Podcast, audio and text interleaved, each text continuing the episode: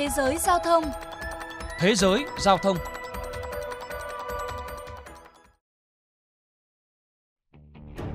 Thưa các bạn, các tài xế xe buýt cho biết, thời gian gần đây họ thường xuyên bắt gặp những người đi xe đạp dàn hàng 2, thậm chí hàng 3 trên làn đường dành cho xe buýt. Theo Hiệp hội Vận tải Singapore, xe buýt có bề rộng trung bình 2,5 m và làn đường quy định tối thiểu 3 m. Do đó, khi muốn vượt những người đi xe đạp lấn làn, xe buýt buộc phải đi sang phần đường của phương tiện khác. Điều này khiến nguy cơ tai nạn giao thông rất dễ xảy ra, đặc biệt trong khung giờ cao điểm. Người phát ngôn Hiệp hội Vận tải cảnh báo. Người đi xe đạp cần tránh xa hoàn toàn khỏi làn đường ưu tiên trong giờ xe buýt hoạt động, bởi điều này tiềm ẩn rất nhiều rủi ro. Do xuất hiện ngày càng nhiều trường hợp người đi xe đạp lấn làn xe buýt, các đơn vị vận tải công cộng đang phải triển khai chương trình đào tạo mô phỏng tình huống, giúp tài xế lường trước những bất ngờ có thể xảy ra. Trong bối cảnh đại dịch COVID-19 diễn biến phức tạp, đi xe đạp trở thành hình thức di chuyển phổ biến ở Singapore. Các cửa hàng bán xe và công ty kinh doanh dịch vụ chia sẻ xe đạp đều báo cáo doanh số tăng đột biến.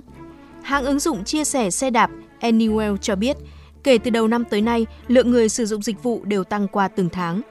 Tháng 7 vừa qua, Cơ quan Giao thông Đường bộ Singapore chấp thuận cho Anywell mở rộng từ 10.000 lên 15.000 đầu xe cho thuê. Tuy nhiên, cùng với số lượng người sử dụng xe đạp tăng cao, những hành vi vi phạm cũng xuất hiện ngày một nhiều hơn. Để kéo giảm tình trạng này, Bộ Giao thông Vận tải Singapore tuyên bố sẽ siết chặt một số quy định đối với người đi xe đạp trong thời gian tới. Theo đó, kể từ ngày 1 tháng 1 năm 2022, người điều khiển xe đạp không được đi theo nhóm quá 5 xe. Những ai vi phạm sẽ bị phạt $150 Singapore. Bên cạnh đó, mức phạt người đi xe đạp sai làn cũng tăng gấp đôi, từ $75 Singapore ở thời điểm hiện tại lên $150 vào đầu năm tới. Ông Chee Hong Tat, Bộ trưởng Giao thông Vận tải Singapore cho biết. Tôi rất hy vọng số người vi phạm sẽ không tăng lên. Theo tôi, hầu hết mọi người đi xe đạp đều có ý thức tuân thủ luật pháp, chỉ một nhóm nhỏ có hành vi vi phạm. Việc nâng mức xử phạt không phải làm khó người tham gia giao thông, mà để tăng cường các giải pháp an toàn đường bộ. Chia sẻ quan điểm trên, bà Megan Kinder, Chủ tịch câu lạc bộ xe đạp có tên Anja cho rằng những quy định mới đối với người đi xe đạp nên là hướng dẫn chứ không phải điều luật, cứ vi phạm là phạt tiền. Dù đồng tình việc giới hạn nhóm người đi xe đạp có thể giúp giao thông chung thuận tiện hơn, song theo bà Megan, quy định không nên lúc nào cũng cứng nhắc mà cần xem xét điều kiện đường xá, mật độ giao thông ở từng thời điểm cụ thể. Việc tăng tiền xử phạt đối với người đi xe đạp sai làn sẽ hiệu quả hơn nếu có biện pháp xử lý tình huống tại chỗ. Tuy nhiên cũng cần cân bằng giữa hình thức xử phạt và nhắc nhở, răn đe. Đặc biệt các trường hợp phạt vượt quá mức tối thiểu cần ghi rõ trong quy định.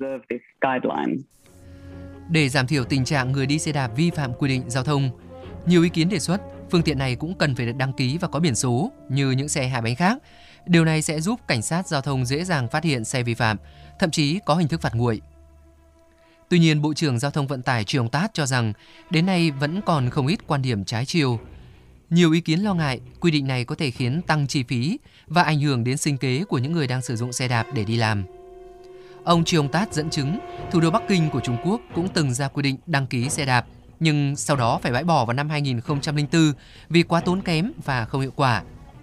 Trong khi đó, Tokyo của Nhật Bản đã có kế hoạch đăng ký xe đạp, nhưng để ngăn chặn hành vi trộm cắp, chứ không phải tăng cường an toàn đường bộ. Theo ông Trương Tát, việc cấp biển số xe đạp là một ý tưởng cải thiện an toàn giao thông đường bộ, nhưng liệu cách làm này có thực sự hiệu quả hay vẫn còn những biện pháp tốt hơn? Đó là điều mà Bộ Giao thông đang nghiên cứu kỹ lưỡng.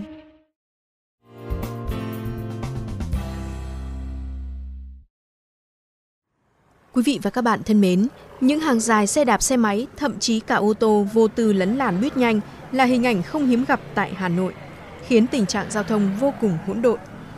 Theo tiến sĩ Phan Lê Bình, giảng viên Đại học Việt Nhật, chúng ta đã đầu tư rất nhiều ngân sách vào việc xây dựng và phát triển hệ thống giao thông công cộng.